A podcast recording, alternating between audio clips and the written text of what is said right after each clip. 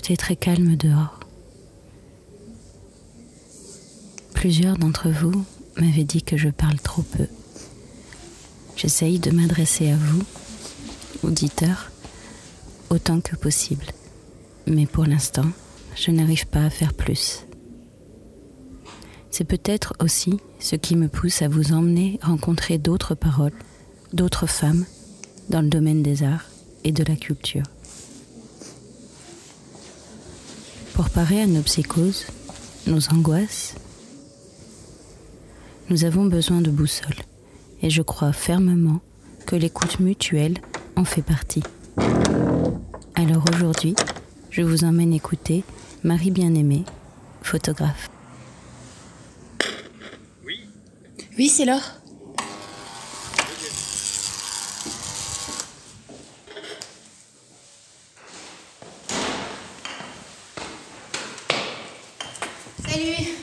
Ça va Le confinement, on est, on est, comme c'était trop petit chez nous et qu'on est un peu tous euh, à fleur de peau dans cette famille, on a eu la chance de pouvoir aller euh, chez les parents de mon chéri. Euh, donc en pleine campagne, c'était un confinement très vide. Il y avait, on n'avait pas de relations sociales et on était entre nous, quoi. Mais en tout cas, c'était toute une période vraiment d'immersion dans la nature. Parce que, tu vois, c'est une zone complètement. Enfin, c'est habité, mais voilà, on voyait des sangliers, on allait dans la forêt. Et pour les enfants et nous, je pense au final que c'était ce qu'il y avait de mieux à faire, même si au départ, alors ce grand vide, moi, ça m'a effrayée. Et en plus, je portais une grande culpabilité du fait justement d'être partie envers tous ceux qui restaient dans des apparts de 50 mètres carrés avec deux enfants. Tu vois. Et puis bon, c'est passé. Et en tout cas, pendant cette période-là, euh, j'ai forcément eu beaucoup de ces temps vides et de ce vide pour penser, ce qu'on n'a pas le temps de faire euh, dans notre quotidien habituel.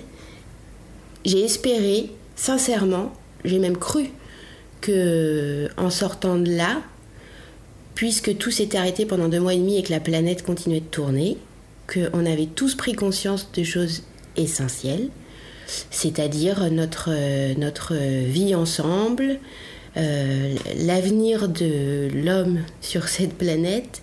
Et j'avais, en tout cas pour ma part, de grandes considérations euh, euh, sur la place qu'on peut s'allouer sur cette planète et, puis pas forcément celle qu'on a et dans laquelle on s'est enfoncé après, dans laquelle on continue de s'enfoncer, où on se sent tout puissant, nous, hommes, et puis le reste finalement trop peu d'importance.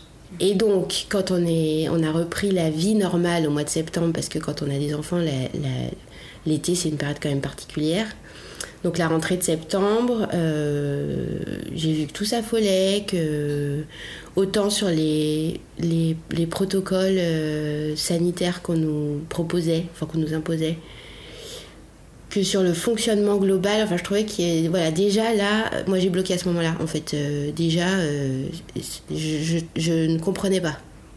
Je comprenais pas d'une part pourquoi j'avais le sentiment qu'on était si peu à se poser de questions et je ne comprenais pas euh, tout ce qui nous venait du dessus. Euh, enfin, pas forcément tout, mais il y, a une partie des choses sur lesquelles déjà j'étais très critique, quoi.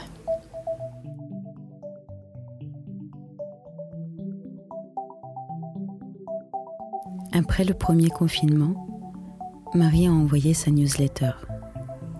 Quelque temps plus tard, je reçois un autre mail de sa part je me permets de vous lire ici quelques extraits qui vous expliquent aussi pourquoi je tenais à l'interviewer. Dans ce mail, elle dit En ces temps bouleversés, les échanges, je pense, sont plus que jamais nécessaires. Je suis heureuse de reprendre contact avec toi. Je souhaite ardemment que nous prenions collectivement un départ différent, plus équilibré et plus sain. J'espère ne pas me leurrer. Trop de choses se jouent et beaucoup de pessimisme. Gardons l'espoir et l'optimisme et l'énergie.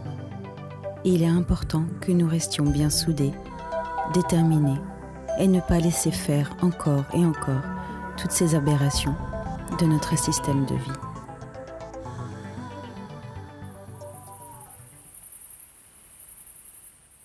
quand on est parti, on, s'est un peu sauvé avec notre petite voiture et tout ce qu'on pouvait mettre dedans pour euh, partir. On ne sait pas combien de temps, on ne savait pas ce qui allait se passer. Donc j'avais mon boîtier, euh, j'avais pris mon pied et mes petites lampes de poche que j'aime bien, mais j'avais pas mon ordinateur. Je pouvais pas traiter mes images. Et voilà. Et finalement, j'avais mon pied, j'avais mes lampes euh, frontales, et ça m'est venu. Je me suis dit tiens, si je peignais les arbres la nuit, sachant que dans ce travail, il y a, hum, il y a quand même, on ressent quand même dans les images justement la présence de l'homme. J'ai pas pris la nature sauvage, sauvage volontairement pour montrer que même quand on croit que ce sont des arbres et que c'est la nature, en fait, on a déjà des traces euh, de nous partout. Et j'ai mixé avec des, petits objets qu'on a photographiés avec les enfants. Euh, c'était un petit atelier en famille. Euh, sur fond noir, des choses qu'elles ont trouvées dans la forêt. Voilà, là aussi pour, pour bien faire la différence entre les objets fabriqués par l'homme dont l'homme a besoin et les objets de la nature et lequel est vraiment utile, lequel va servir à renouveler quelque chose, lequel va redonner quelque chose et lequel ne sert à rien et le calcul est vite fait. Tout ce qui a été fabriqué, périclite, s'abîme et pourrit et tout ce qui vient de la nature évidemment se renouvelle. elle est beaucoup plus intelligente que nous, cette nature. Et, et puis, et puis j'ai très peur, ce qu'il faut savoir, c'est que j'ai, depuis ma toute petite enfance, j'ai très très peur des arbres la nuit. Très très peur. Même maintenant, euh, tu vois, quand on fait du camping ou quoi, c'est difficile d'aller faire pipi la nuit parce qu'il y a des arbres. Mais je le fais, mais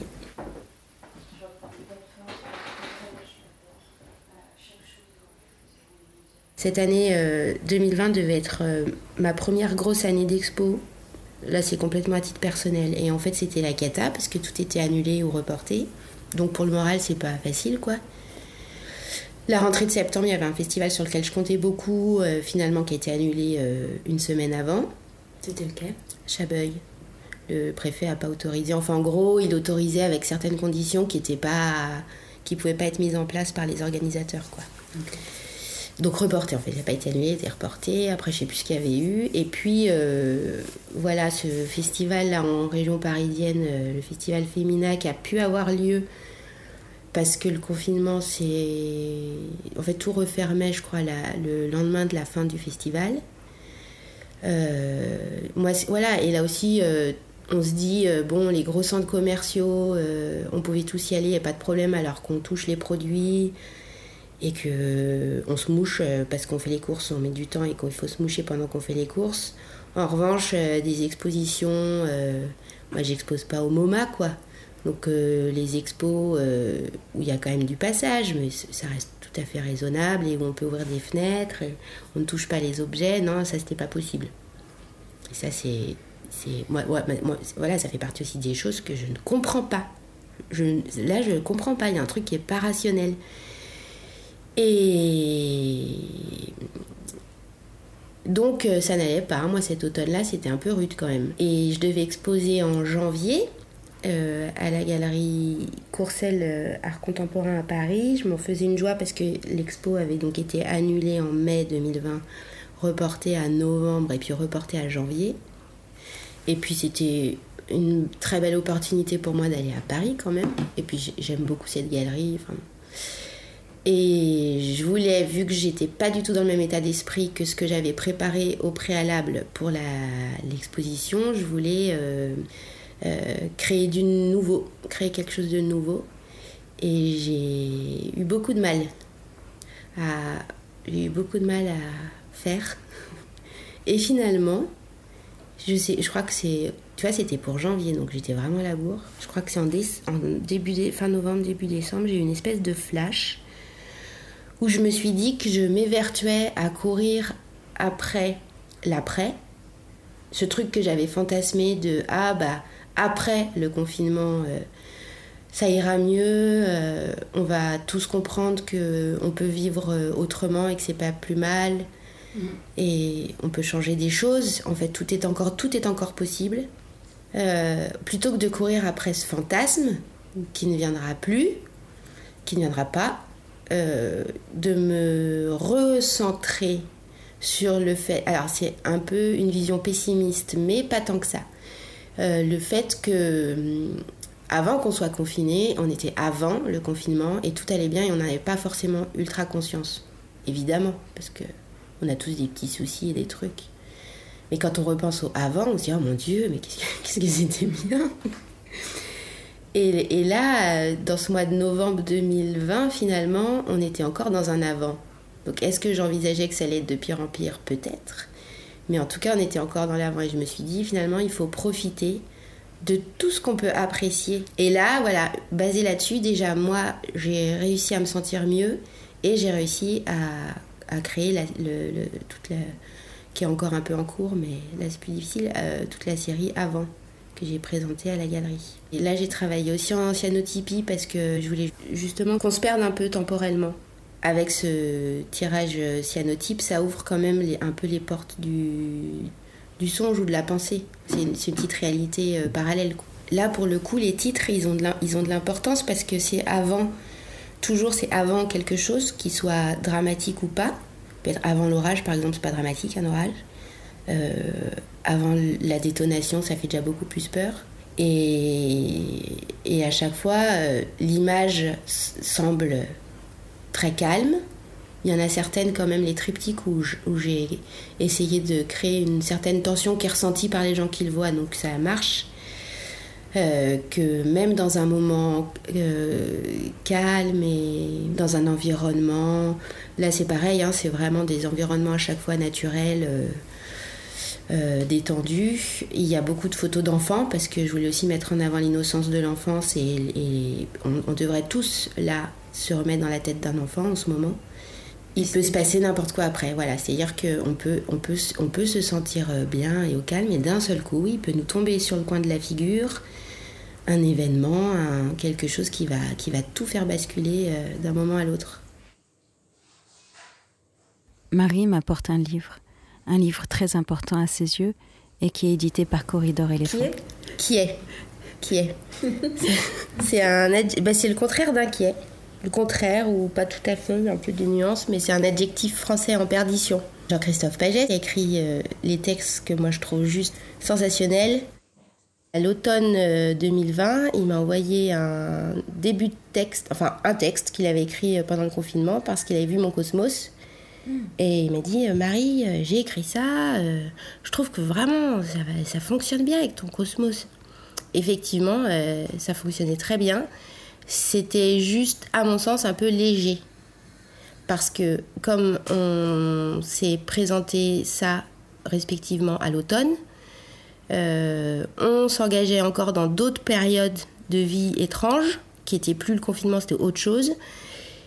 Et il nous paraissait important euh, d'aller plus loin, en fait, de continuer, euh, de créer pendant au moins l'hiver, c'est ce qu'on a fait, pendant l'hiver 2020 pour euh, avoir un temps plus long et des sensations autres que celles juste du confinement. Et on s'est appelé pas mal pour bien cadrer, parce qu'on est assez titilleux tous les deux. Donc on s'est donné la route à suivre avec... On n'avait pas trop de contraintes, mais en tout cas on savait vraiment dans quelle direction on voulait aller. On a passé l'hiver à travailler dessus, donc lui le texte, moi les photos de façon totalement indépendante. Et on a mis ensemble, euh, je sais plus, peut-être en avril, sincèrement je sais plus, en avril ou en mai. Et moi j'ai trouvé que ça fonctionnait hyper bien et, et je pense que c'est une des premières fois de ma vie où je peux dire que je suis vraiment fière d'un travail.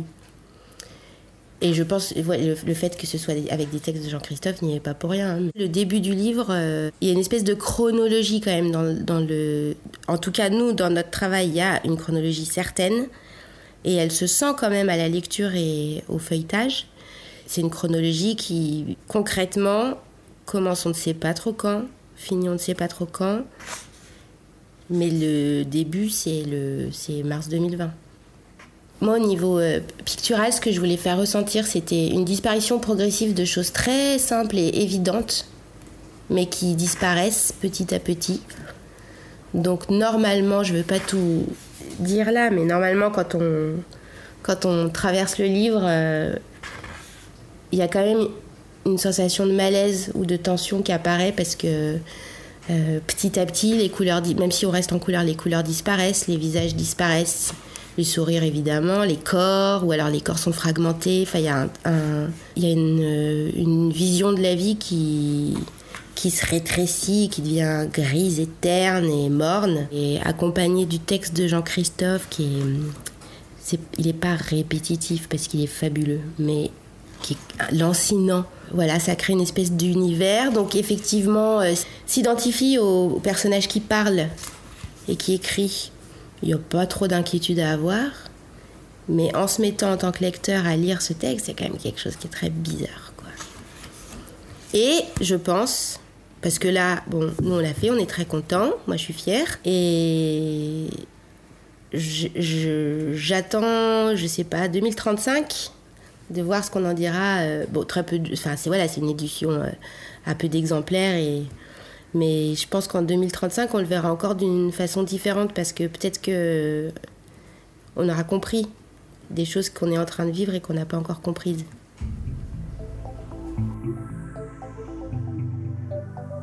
Le jour où Marie me reçoit, elle n'en peut plus. Elle est à bout de nerfs. Marie était la première créatrice que je voulais interviewer. Notre entretien nous échappait pour différentes raisons, chacune de notre côté.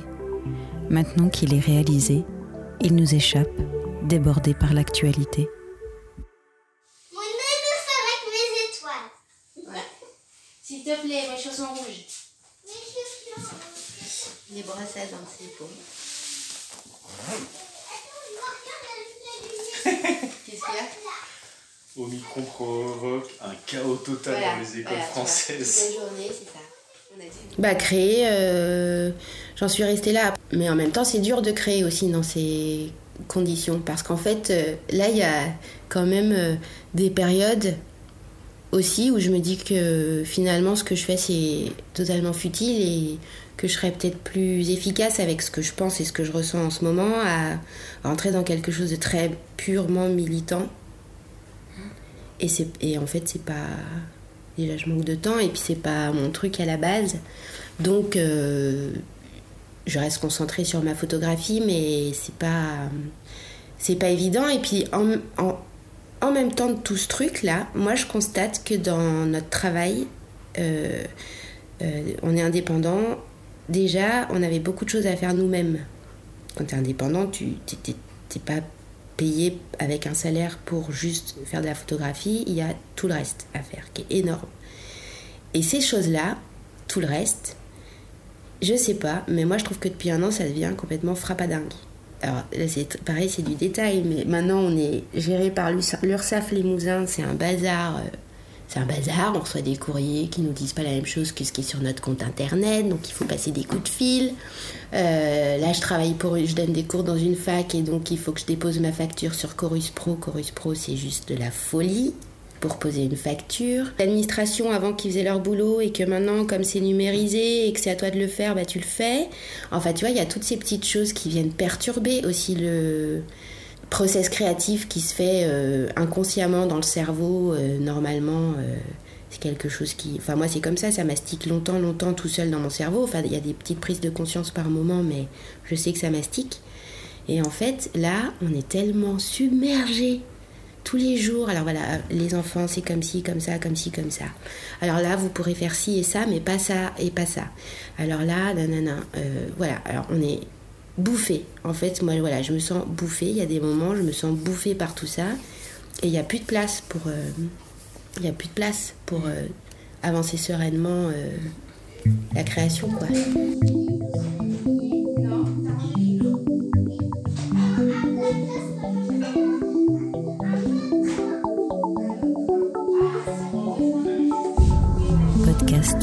Nos Essentiels, réalisé par Laura